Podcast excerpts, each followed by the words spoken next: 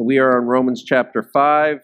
and as we just keep, or yeah, Romans chapter 5, as we continue to follow the flow of the book, um, just remember chapters 1, 2, and 3, the first half of 3, anyways. Paul is emphatically building the case of our sin it's absolutely vital for us to understand the depths of it. Uh, we're going to hear today about three different types. Uh, uh, we're going to hear today about original sin, three different types uh, that we deal with, that it brings death. Uh, Paul's building that case because uh, as he's going to talk about the law, which makes us aware of our sin, and that sin brings death. Therefore, the law, he'll say, is holy uh, because it brings that awareness that we need to have uh, for Christ. And anything that brings an, an awareness of our need for Christ is obviously serving the purposes of Christ. So that would make it holy in that regard. And so uh, chapters two and three really led to saying it's both Jew and Gentile that's guilty before God. And then the second half of chapter three is the uh, glorious announcement of uh, the righteousness of God's revealed to us. It's made available to us through faith in Jesus Christ. And we're going to talk about how that happens tonight. How actually does faith in Christ do something in us that God can actually look upon us and, and righteously deem us to be righteous? He's not just calling calling uh, guilty people innocent. He's just not saying we're innocent. He's he's he's there's some imputation we're going to talk about tonight that uh, is an amazing concept. And when we talk about imputation, I want you to have this context for it. Imp- without imputation, there's no justification. And without justification, there's no gospel. Okay? So to have the gospel of Christ, we're going to be made just we're going to be justified by faith alone through Christ alone. And how are we justified? How can a righteous God declare guilty people innocent? We wouldn't allow a Supreme Court judge to do that, right? To declare guilty people to be innocent, we'd want them thrown off the bench for that. So, how does God declare guilty people innocent? It's going to be through this thing we call imputation that we're going to cover in this chapter. So, let's open in a word of prayer and get the ideas from Paul for chapter 5 here and ask God to bless it. Father, in Jesus' name, we come to you, Lord, and just excited to uh, go into the next chapter of this amazing letter, Lord, that uh, may be uh, the most comprehensive look at your work uh, in redeeming mankind through the cross of your Son. And so, as we do that, God, we pray that you would open our eyes and ears so they see and hear our hearts, that our hearts would understand, and Lord, that in all things your will will be done in our lives. And we pray this through Christ our Lord. Amen. All right. So, um, chapter 5 starts with the word therefore. So I'm sure you've heard me say this, some of you, a thousand times already. Um, why is it there? What is it for? Okay, always ask yourself that. Make sure you're referring back to the previous paragraph or so to see what's happening here. Okay? So, whoever divided these chapters up, I would never want them to start a chapter with the word therefore. It's just not a good starting point. So, if you look back, probably we'll just go back to, to uh, chapter 4, verse 23 to see what was happening. It says, Now it was not written for his sake alone that it was imputed to him. It's talking about Abraham. Remember the whole argument? Abraham was declared righteous before he ever did a work like circumcision or willing to sacrifice his son Isaac. He was declared righteous before that. And when was he declared righteous? When it said he believed God. Okay? He believed God, it was credited to him as righteousness. So Paul develops that theme that even the Old Testament people were saved by faith, just like we're saved by faith. They were not saved by their sacrificial system, they were not saved by any obedience to the law. If it was up to that, none of them would have been saved. Okay? They were saved by faith alone. So as he develops that up in chapter 5, he starts with therefore, because we're saved and justified by faith alone. Therefore, having been justified by faith, we have peace with God through our Lord Jesus Christ. So, as he talks about, he's going to now talk about benefits we get from being justified by, by faith. And he's going to name three results here that we get uh, through justification. And the first thing he says in verse 1 is, We have peace with God. We have peace with God. Now, if you've been a Christian quite a while and so forth, and you've been at peace with God for quite a while, sometimes you can be at peace for so long that you totally forget what war looks like. I think I'm kind of like this perfect age right now where from the time I was born to the time now, I've never been asked to fight in a war, and to me, that's just normal. But if you look at the history of humankind, it's it's rare. Tons and tons of people have been asked to fight in wars. Um, you know, my, uh, the generation before me and my family fought in whether it be Korea, Vietnam, or World War II. And I don't know much further back in my family, but they probably fought in wars as well. I just happen to be of this age where there's been this peace, you know, at least on this in this country. I haven't been asked to take up arms and fight. I we've had enough peace that I've avoided war my entire life so far. Now, so I'm used to peace. And you might be walking with God long enough where you're just used to peace with God, but you got to remember, it was just two weeks ago that we talked about this case that Paul builds against us in chapter 3. He said, starting in verse 10, there's none righteous, no, not one. There's none who understands. There's none who seeks after God. They've all turned aside. They've together become unprofitable. Is talking about you and I. There's no one who does good, no, not one. Their throat is an open tomb. So he starts now condemning our speech. With their tongues, they practice deceit. I think this room is filled with people that have done that at various points. The poison of asps is under their lips, whose mouth is full of cursing and bitterness. Their feet are swift to shed blood. So after condemning our words, he goes to condemn our actions.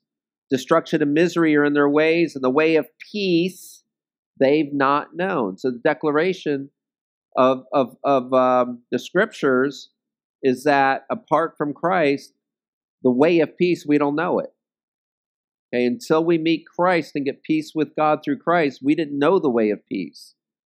Okay, we didn't know the way of peace.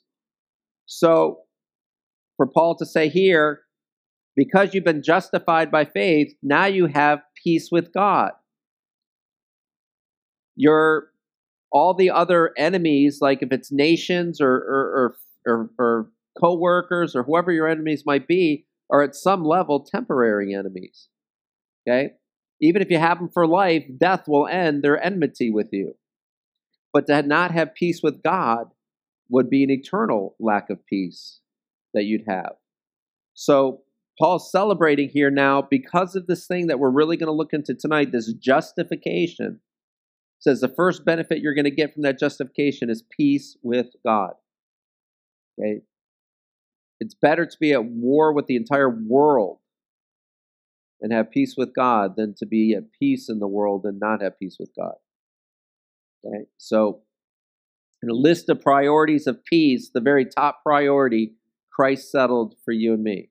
We have peace with God through Jesus Christ. So, therefore, having been justified by faith, we have peace with God through our Lord Jesus Christ, through whom also we have access by faith into this grace in which we stand. So, the second thing he says that comes from our justification is that now we have access to grace. So, we it, it's, it's, we have peace with God, but now we have access to grace. Now, because we're justified and we're going to be treated as if we weren't sinners, even though we are sinners, that's what justification is. That we're, we're then given mercy. In other words, we should be punished as sinners, and we're not going to receive the punishment of sinners, not the eternal punishment of sinners. We're not going to receive that which we've earned and deserved. The wages of our sin is death. We're not going to get that. That's mercy. But now Paul's saying you actually now have access into grace. So not only do we get mercy by being saved, but now he says you have access to this grace, which is getting good things that you haven't earned or deserved. So what you have earned or deserved is bad and you're not going to get it. What you haven't earned and deserved is good, and now you are going to get it. So you have access to this grace now in which we stand. So it's this. I remember there being, I think it was a diet soda commercial that talked about the great taste of it, and then it kept emphasizing the word and. And there's less calories. They're saying you don't get this or, like you got to pick, do I want a good tasting soda or less calorie? You get and. They kept saying you get the and, you get the and. Here, you get the and. Okay, you get the mercy. You're not getting the bad you did deserve, and you're going to get this grace called heaven. So it'd be great if God just said, You deserve eternal punishment, but you're not. You're just going to cease to exist when you die. Then we go, Very kind, thank you very much. But he says, Instead, I'm going to actually add grace on, and you're going to go to heaven, and you're going to be filled with joy forever. So I'm supposed to get eternal suffering, but I'm getting eternal joy. It's a little ridiculous, right? Okay? Grace is a little ridiculous. So Paul says, now that you've been justified, you have access to the goodness of God, to, to his good will for your life, to the good acts that he'll do on your behalf based on that good will. You have access to all of that grace now. And then he says, and, there it is again, rejoice in hope of the glory of God. So the third benefit we get from this justification here is rejoicing in the hope of the glory of God. Now, rejoicing in the hope of the glory of God. glory, this word glory in the New Testament is the Greek word kabod, and it literally means weightiness. So when we talk about the glory of God, we're talking about the weightiness of God. That when He speaks, temples shake in the Bible, right? Smoke fills the room. Mountaintops catch on fire. That's a weighty presence, right? Okay. Sure some of you are disappointed that this is all you get when I show up, right? There's nothing. Absolutely nothing happens when I show up. Okay. There's not a lot of weightiness uh, going on up here. But God has weightiness, He has glory uh, to Him. And we rejoice, it says, rejoice in hope of this glory. Now, they don't use hope in the Bible the way we use hope in, in our lives, right? It's not used the same way. Okay? So we hope for things that we don't know if it's going to be fulfilled or not, but we hope they will, right? You Dolphin fans know what I'm talking about, right? Okay, you hope and you hope and you hope that gets disappointed quite a bit, right? Now, the hope in the Bible is I'm going to give you a three word definition that I really like. Biblical hope is this faith looking forward. Okay? Hope in the Bible is faith looking forward.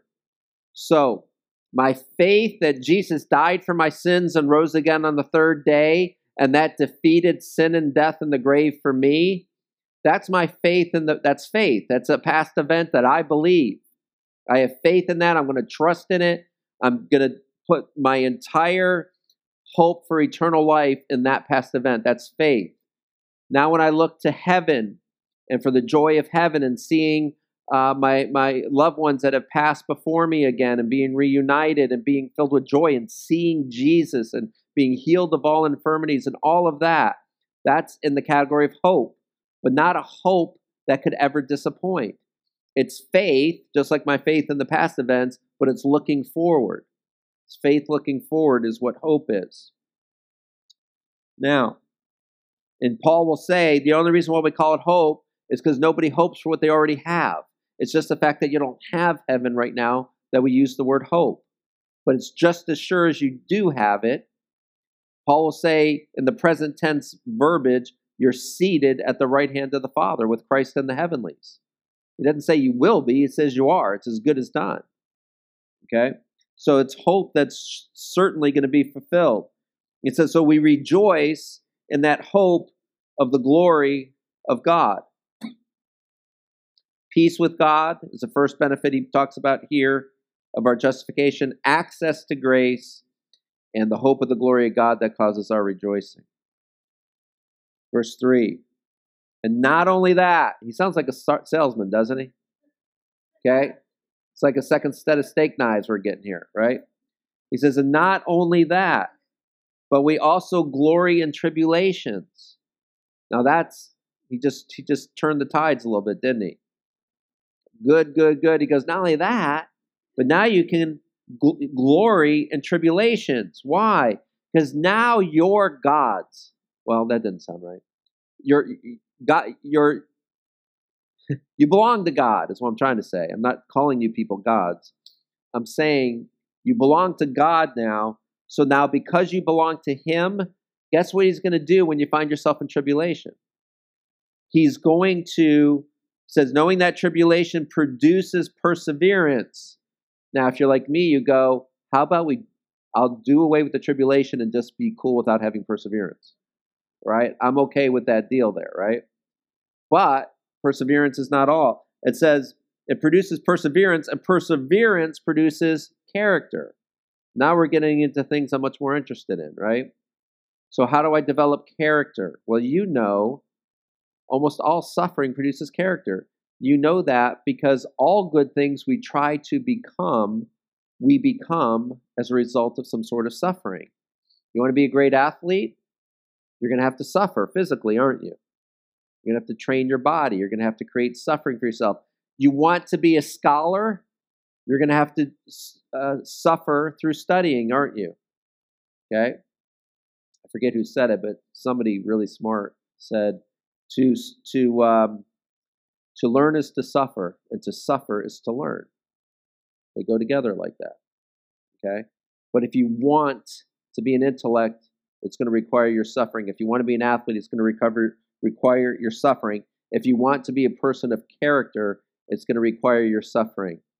Whenever somebody comes up and they say, "Hey, so and so is going to give their testimony," I promise you, it's going to be a story of suffering and perseverance through that suffering that built character in them. Right? It's not much of a testimony. Say, I was born from zero to 10, everything went really great. Then I turned 11 and it got even better. Then I turned 20 and it got even better. Thank you for visiting today. We'll see you later, right? Everybody's going to go, what did we hear that for? Right? Okay. So, um, so we glory in tribulations now because we're believers. The non believers can't count on this. They can count on perseverance developing through tribulations and even character developing through perseverance. But here's what they can't they can't complete the chain here. The chain is completed in verse 4 says your character will produce hope in you. The hope that I was just talking about. So in other words, you've got to receive the Holy Spirit to be able to understand the scriptures. Do you know that? Okay, without the Spirit, you can't understand the scriptures. That's why there's MIT graduates that go through this and they go, What the heck was that? Okay, and there's kids in our sixth grade that light up when they hear this. Okay, so it requires the Holy Spirit to understand the scriptures and to understand a hope that does not disappoint. You're going to go through tribulations. God's going to use those tribulations to build this perseverance in, into you where in Hebrews they'll say, Those who persevere to the end, they'll be saved. Okay, perseverance is an opportunity for you to say, These tribulations are an opportunity for you to say, That's enough. I don't trust them anymore. Okay? Because God did that, I'm out. But if you don't and you persevere, it's going to build your character. Your character, then, when God shows up to give you the answers of that tribulation, then your hope becomes more secure. So we glory in tribulations because the end result is hope. And then verse 5, Paul says, Now hope does not disappoint because the love of God has been poured out in our hearts by the Holy Spirit who was given to us. Now, how good of a gift is the Holy Spirit? Well, I'll share this with you that when Jesus is talking about his departure from the apostles, when he's letting them know that he's going to go and leave them behind, He says, It's good that I go. He says, Here's why it's good that I go. Because when I go, I will send you the helper, and that's the Holy Spirit, who will teach you all things and remind you of all things. So he's actually going to say, You're actually going to say, when I'm gone, hey, this is actually good that he went because of what the Holy Spirit does through us. Okay. Now, uh, I'm going to go to Hebrews 6. Hebrews 6. And we're going to look at the example of Abraham again. You see why Abraham's such a hero of the faith. He's used time and time again for examples. Well, let's look at Hebrews 6. And what I want to look at is how does this tribulations leading to character, leading to uh, tribulations leading to perseverance, leading to character, leading to hope look like? Starting in verse 13, Hebrews 6 says, For when God made a promise to Abraham, because he could swear by nobody greater, he swore by himself. Don't you love that problem God has? When he makes an oath, he can't swear by anybody higher than himself. So he says, I swear that I will do this, so help me, me. Right? Okay? There's nobody higher he can swear by. So the writer Hebrew says, So he swore by himself, saying, Surely blessing I will bless you, and multiplying I will multiply you. This is the promise to Abraham. And so after he had patiently endured, he obtained the promise. So there's the perseverance, right? Perseverance is patient endurance. So after he patiently endured, he attained the promise. For men indeed swear by the greater, and an oath for confirmation is for them an end of all dispute. Thus, God, determining to show more abundantly to the heirs of promise the immutability of his counsel, he confirmed it by an oath that by two immutable things, in which it's impossible for God to lie, we might have strong consolation who have fled for refuge to lay hold of the hope set before us. This hope we have as an anchor for the soul. Okay? So, what's the idea of an anchor? Doesn't matter how much the wind blows or the storms kick up, that ship is going to stay right there, right? That's the purpose of an anchor. So now we have this idea of an anchor, and um, it's not uh, an anchor that, that's going to ground us in stability to where we are. So that's the clear distinction of earthly hope versus this biblical hope. There's no anchor for, for earthly hope, right? But promises that are from God are so guaranteed to be fulfilled that Paul says now that future event that you haven't laid hold of yet, you have it as a hope, and that hope is an anchor for your soul. So now that you know that God will indeed conquer the grave for you, you no longer fear death because God's guarantee of heaven for you serves as an anchor for your soul so that even sickness, disease, tragedy, or uh, even somebody holding a gun to you and saying, deny Jesus Christ. And right now you, you think, I don't know if I could do that, but I'll say this for the authentic Christian here God will give you grace in your time of need, and I'll bet you anything that you won't deny Him in that situation. That you're not going to forfeit your entire walk with Him there. And mm. that's, you know, I talk about the girls from Columbine High School a lot over the last 22 years because I've been teaching students for 26 years, and they're they're in Christian schools, and they're always wondering, what if what what what would I say if somebody put a gun to my head and told me to deny him? And they instinctively think they would deny him because they're they're teenagers afraid of death. But I tell them, not you authentic Christians. I don't think you would. Remember, God gives grace in your time of need. Right now, I don't need the grace to do that, do I? I don't need it now. But if I needed it, I think I would have it because that's a promise. Okay?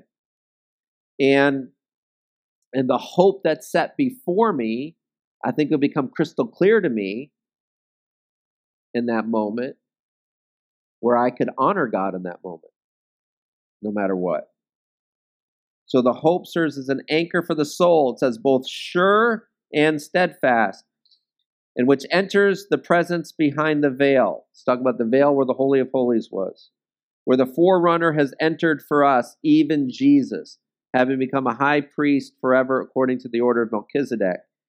We're going to bring up Melchizedek in a little while again for a different point. So I'll save that for then. All right. Now, in your notes for this, I wrote uh, something to help make the point of glorying in tribulations. And I said, We glory in tribulations because we realize we have found the treasure or the pearl of great price. You know, those two really short parables Jesus tells? He says, The kingdom of heaven can, can be compared to a treasure in a field that a man just stumbles upon and finds. And for the joy of finding that treasure, he goes and sells all that he has to buy that field because he knows the worth of that treasure is far greater than all of his wealth. Okay? And rejoices in the fact that he's got the treasure now. And then the very next parable he teaches us when the kingdom of heaven can be compared to a pearl of great price. says that a man is seeking, so he's not stumbling upon it accidentally like the treasure. This is somebody seeking God.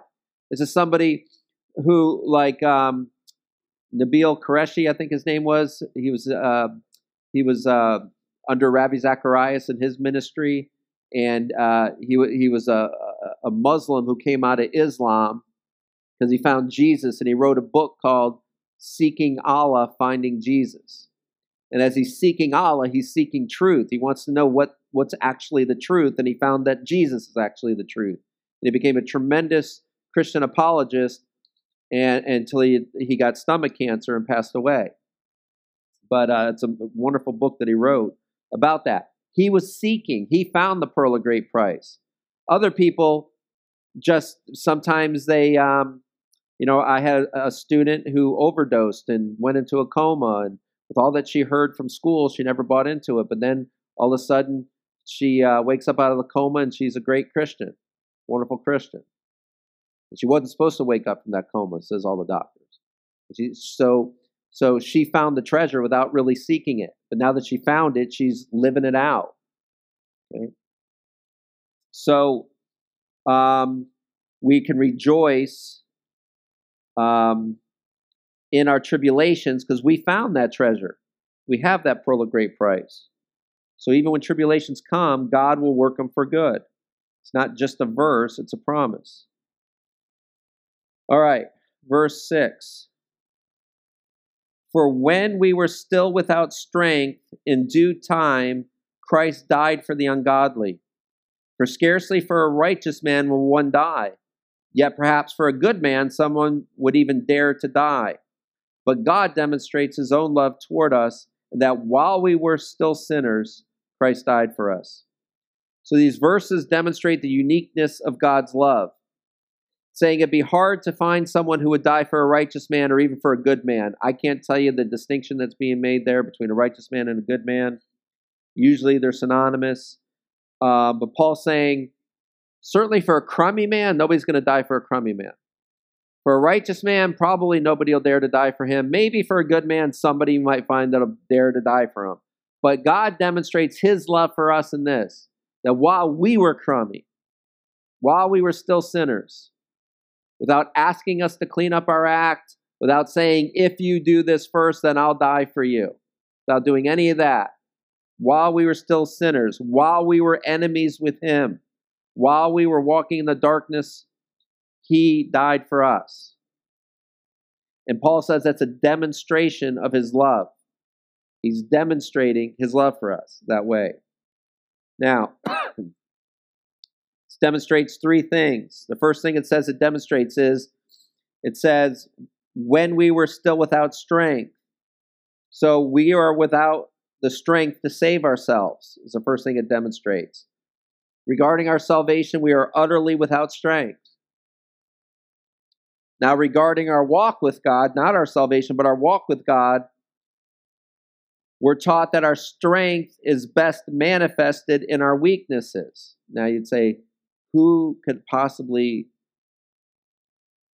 back up an idea that our strength is best manifested in our weaknesses? Well, you can go with me to 2 Corinthians chapter 12. And Paul, he just talked about being caught up to the third heaven. And he says he was caught up to paradise and he heard inexpressible words which he's not allowed to utter. It's like he can't tell us what he saw in heaven. And then he says, because, in verse 7, it says, unless I should be exalted above measure by the abundance of the revelations. He's saying the abundance of the revelations that I saw in heaven, it, it, with, without this thorn in the flesh that he's going to talk about, he says, I would have been elevated in my own mind beyond measure. I would not have been a very likable man. I would have been walking around going, I saw heaven. Okay? I know what's coming, you guys don't. He's saying, So to keep me from being exalted above measure by the abundance of the revelations, a thorn in the flesh was given to me. He calls it a messenger of Satan to buffet me, lest I be exalted above measure. Concerning this thorn in the flesh, I pleaded with the Lord three times that it might depart from me. And he said to me, My grace is sufficient for you. You hear that? Listen, do you know sometimes God's answer to your suffering is this? The purpose of your suffering is to learn about my grace, my sufficient grace. A many times in my life, when I've not been happy with either how I feel or what's going on in my life or how I'm being treated or whatever, I ask God, show me sufficient grace right now. I want to sleep well tonight. Show me sufficient grace. I want to have peace with my enemies. Give me sufficient grace to do that. I don't want to respond in the flesh to this person that I really want to respond in the flesh to right now. Give me sufficient grace. This guy has his blinker on and I don't want to let him in. Give me sufficient grace. Okay? always asking for sufficient grace. Paul is giving, he's been given torment to learn about sufficient grace through being tormented. And the grace that he's going to receive will be sufficient. And God says, For my strength is made perfect in weakness. So Paul was worried about what he saw is going to make him boast so much that he won't even be a godly man. He won't be a godly man because of the boasting that he's going to be doing about what he saw. So he gets this torment, messenger of Satan, to, to torment him so that he can learn about sufficient grace and he can learn that as he's made weak through this torment, he's going to be the most powerful apostle in the history of the world. Because now he can say, It's all God. And if I wasn't made weak, I'd probably be telling you how great I am. But because I was made weak, God's power was shown through me. Okay? Because we're told that we are vessels of the glory of God. But it says these vessels are earthen vessels. Okay? They're, they're fragile flesh and blood vessels of God's glory. Okay? And it says that it's been put into these fragile vessels to demonstrate the, the glory of God so that we can't take credit for it. Okay? So, our strength is best manifested in our weaknesses because then we could talk about the strength of God and not our strength. And if you have stories of the strength of God, those stories will be stories that you know you could have never achieved on your own. You would not have persevered through it. You would have not have had the character for it. And the hope that comes from telling that story you would not have experienced either. All right. Okay, um, back to Romans. Well, the second thing it demonstrates in 6 through 8, it says, verse 7 says, For scarcely for a righteous man will one die, yet perhaps for a good man somebody would dare to die. So the second thing that it demonstrates for us is that God's love for us is not typical of human loves. It's not a typical love that you know about from having human loves, whether it's uh, husband to wife, whether it's parent to child, whether it's sibling love, whether it's friendship love. God's love for us is not typical of that. It's superior to that. It's saying that it'd be very hard for human love to actually say, You're supposed to die right now, but I have the ability to take your place, so I will. Paul's saying you're not going to find that love very much. Parent to child, probably. Okay? Other than that, probably not so much. Okay? I remember a pastor very transparently saying one day to a congregation, because of a conversation he had right before that sermon, of somebody that needed a kidney transplant. And he said, I was kind of horrified to think that maybe they're going to ask me for a kidney.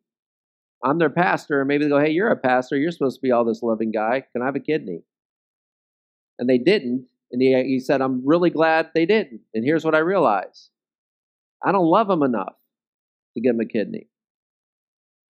He says, My family, I give them the heart out of my chest, I give them whatever they needed. But this person in the hallway, I don't love him enough for that. It says, But God demonstrated his love for us, and that while we were still sinners, Christ died for us. So this is not a typical love that we, when you think of God's love for you, you should not compare it to your spouse's love for you or even your love for your child. Your love for your child is a shadow of the bright, gleaming light of glory of God's love for you. It's a shadow of that. And you would die for your child, wouldn't you? Okay? But this is a beautiful, bright, gleaming light of glory compared to that. So it's not typical of human loves. And the third things we see here is that it says, But God demonstrates his own love toward us that while we were still sinners, Christ died for us. So God's love is not conditioned on our lovability. He's not loving us basing on, based on how lovable we are. Okay? It's unconditional. Think of God sending Jonah to the Ninevites. Jonah's saying, They're awful people. I'd rather them go to hell than me go there and tell them about you. They're terrible, terrible people. But God isn't looking at how terrible they are. He's responding based on his love for them. It's not conditioned upon their lovability. Think of the Samaritan woman. Okay, think of Mary Magdalene, seven demons in her when she receives the love of God. Jesus didn't say, "Hey, you can follow me as soon as you get rid of all the evil in you." Let me know if that were how that works out for you. He didn't say that. He loved her immediately okay, and healed her. God's love for you has nothing to do with your lovability. Jacob, the Bible says very sadly, was unable to love the unlovely Leah. Said God opened her womb to give birth to six out of the 12 tribes of Israel, more than any of the other women. She gave birth to more of the 12 tribes than, than the others. God opened her womb, and it says, because she remained unloved by Jacob. He could not love the unlovely. And um, the Samaritan woman asked Jesus, Are you greater than our father Jacob? This unlovely woman wants to know, Can you love the unlovely? And sure enough, she becomes a bride of Christ in that chapter. He loves the unlovely. Um, if you 2,000 years ago went to see Jesus, the rabbi, Jesus, you could go look in all of the hangouts of the Pharisees and you wouldn't find them, would you? But if you went to the sinner's house, guess who'd be eating there with them? Be Jesus. Okay? The rejected tax collectors, the harlots, the sinners. Okay? So he's having dinner with. Um, God's love for you is not conditioned upon your lovability It's conditioned on his infinite ability to love the unlovely. Verse 9. Much more than, we're going to talk about that phrase, much more than, having now been justified by his blood, we shall be saved from wrath through him. Okay, so Paul now uses a teaching technique that we see Jesus use, that we know um, the rabbi that trained Paul, the Rabbi Hillel, used, and it's called this how much more method. Okay, how much more? And we see in the book of Numbers that when Aaron and Miriam, Moses' sister, oppose Moses marrying an Ethiopian woman, they don't want him to marry this Ethiopian girl. God plagues Miriam with leprosy. And Aaron begs Moses to pray on her behalf. So he prays to God. And God's answer was this If a father, or I'm sorry, if a daughter spat in the face of her father, she'd be kicked out of the camp for seven days. How much more serious is it that Miriam opposed Moses, who's God's representative of the people? And there, by opposing Moses, she's opposing God, saying, How much more worthy of punishment is she is? In other words, the leprosy fits her. Because if she offended an earthly father, she'd be out of the camp for seven days. How much more punishment should she have for offending the representative of God, Moses? How much more? And God's saying there, a deadly disease of leprosy fits the bill for that. See, this is why people get frustrated with, with the teachings on hell.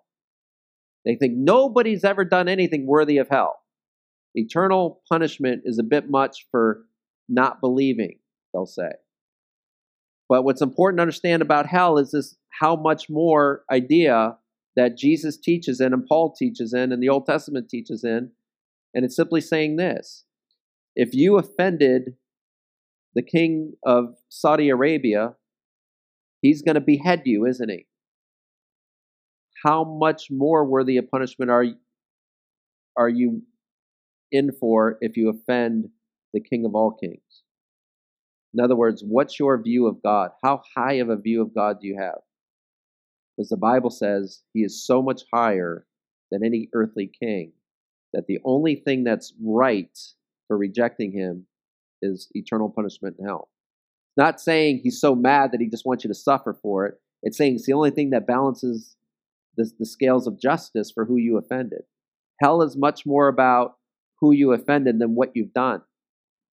Hell is much more about who you offended than what you've done. Because there are people who behave better than me and you that go to hell. And they behave better than you and me. It's not about what they've done, it's about who they've offended and, and what it would take to balance those scales of offending somebody so infinitely higher than any earthly king that you would be executed for offending, correct? How much more worthy of punishment? So here, Paul says, For if when we were enemies, we were reconciled to God through the death of his son, when we were enemies, how much more, having been reconciled, shall we be saved by his life? So it's saying if he reconciled to us when we were enemies, how much more now, this gets into the access to his grace area. Shall we be saved by his life? And not only that, but we also rejoice in God through our Lord Jesus Christ, through whom we have now received reconciliation.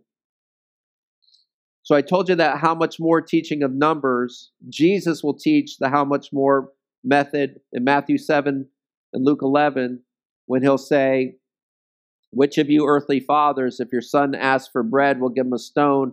If he asks for a fish, he'll give him a scorpion. And the idea is none of you earthly fathers would do that to your kid. He says, How much more, if you ask God, will He give you the Holy Spirit if you ask Him? If you, if you sinful fathers know how to give good gifts to your children, how much more does God know how to give good gifts to those who ask Him?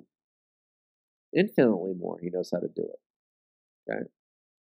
So Paul is utilizing that how much more comparative method to make his point.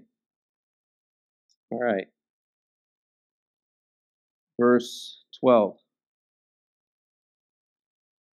Therefore, just as through one man sin entered the world, and death through sin, and thus death spread to all men because all sinned, we're going to get into these really long sentences that are very fast paced Paul. So I'm going to try to make sure I hit the key points, make sure you understand the key points. So, verse 12, it says, Through one man sin entered the world. Who's that one man? It's Adam, right? Through Adam, sin entered the world, and death came through that sin, and thus death spread to all men because all sin.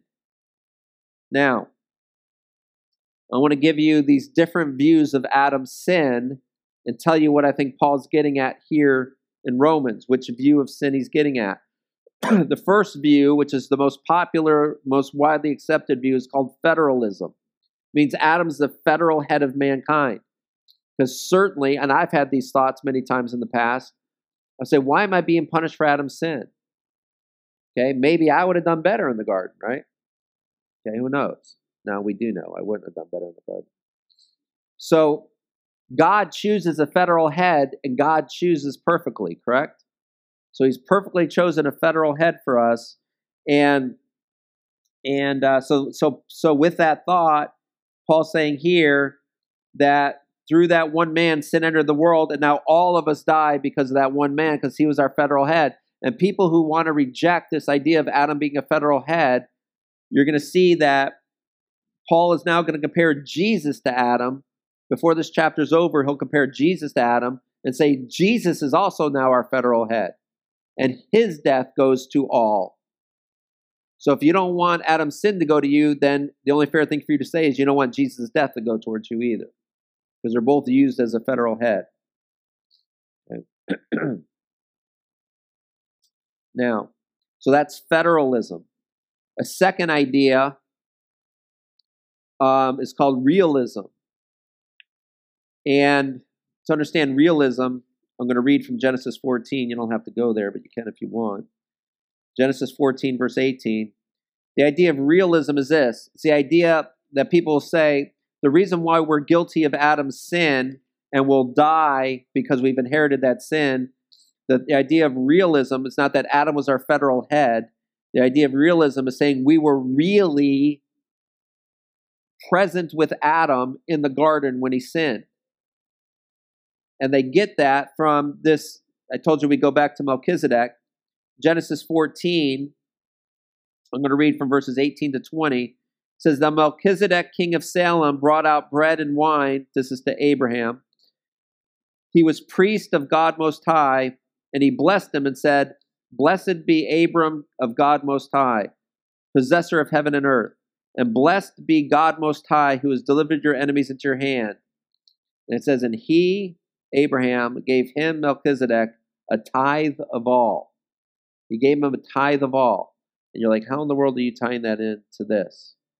Well into this realism. Well, if you go to Hebrews 7, an inspired writer is going to tie it in. Hebrews 7, getting back to Melchizedek, I'm going to read verses 4 through 10. It says, Now consider how great this man Melchizedek was, to whom even the patriarch Abraham gave a tenth of the spoils.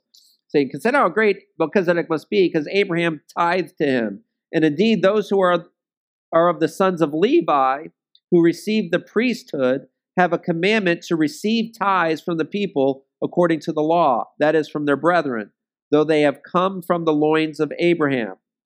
But he whose genealogy is not derived from them, this is Melchizedek, received tithes from Abraham and blessed him who had the promises. Now, beyond all contradiction, the lesser is blessed by the better. And Melchizedek blessed Abraham, so it's saying Melchizedek is superior to Abraham.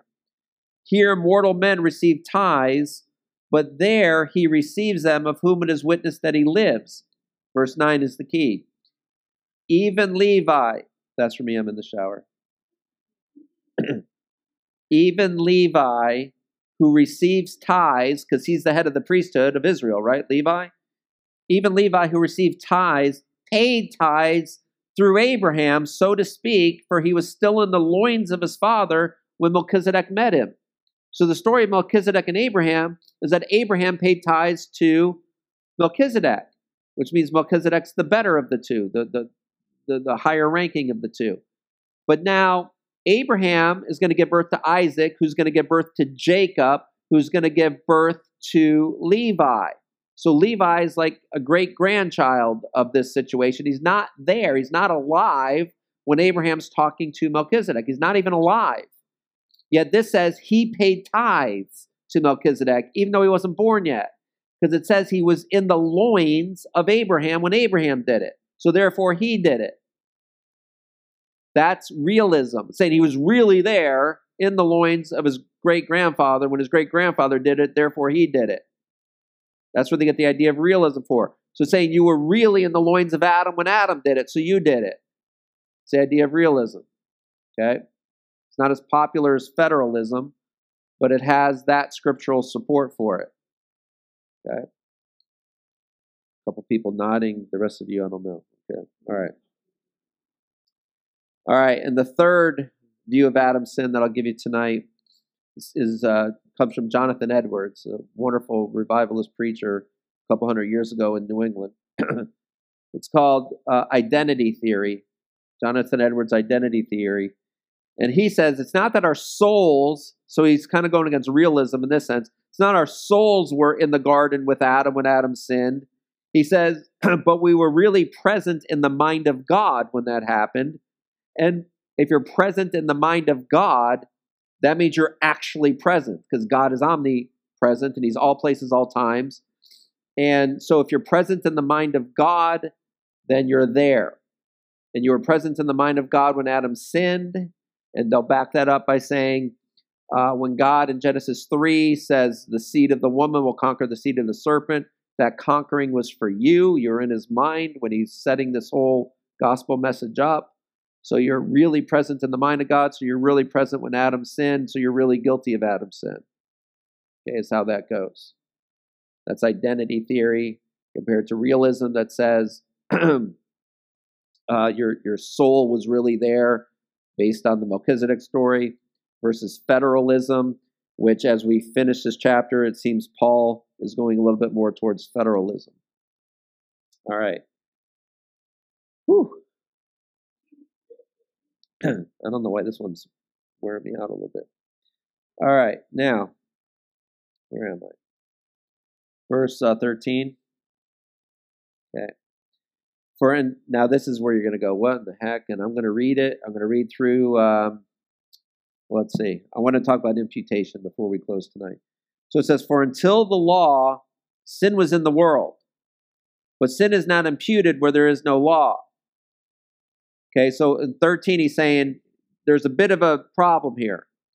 He's saying, for until the law. Now, when he says until the law, he's talking about when God gave Moses the law on Mount Sinai. So we're talking Exodus 20 area. So you got 50 chapters of Genesis and 20 chapters of Exodus where there's no law, correct? There's no law for, for those 70 chapters, first 70 chapters of the Bible. It says, Yet death reigned from Adam to Moses. So in those 70 chapters from Adam to Moses, people were dying. And so therefore, they were sinning against some law. There's something they're violating that they're dying because death comes through sin, correct? So he says, Nevertheless, death reigned from Adam to Moses, even over those who had not sinned according to the likeness of the transgression of Adam, who's a type of him who was to come. So, what is the sin that they were guilty of, even though there was no law to point out their sin? It says, well, there's no law, there's no sin, because there's nothing saying what you shouldn't do. So, how can you charge somebody with breaking a law that doesn't exist? Yet they're dying as lawbreakers. So, what sin are they guilty of? What sin are they guilty of? Original sin, Adam's sin. So, how does original sin actually work? Okay. Well, Adam was transformed through the partaking of that fruit. And the sign of his transformation was he realized he was naked, correct? So, something before the eating of that fruit, there was some covering. I think it's some sort of glory, some sort of light that he loses. And he acquires shame, and the, loses glory, acquires shame through the eating of the fruit. Okay? And now, in his transformed state, now he's going to start giving birth. And because he's now a sinner, he can only give birth to other sinners. His nature has become sinful. He can only give birth to children with sinful natures. Okay? Any of you have had children that from zero to three disagreed with everything and never cried and never said no or mine or anything like that? No, right? They have a sinful nature. Okay, that's why children die. Children don't violate laws. They don't know any laws that they're they're willfully violating, but children will die because of their sinful nature. Okay, we can, and I believe they're all in heaven, and I think that's what the Bible is leading us to believe. But anyways, um, I really thought this would be so quick we'd finish early, and now I'm not even going to finish. I don't know what happened on that. All right.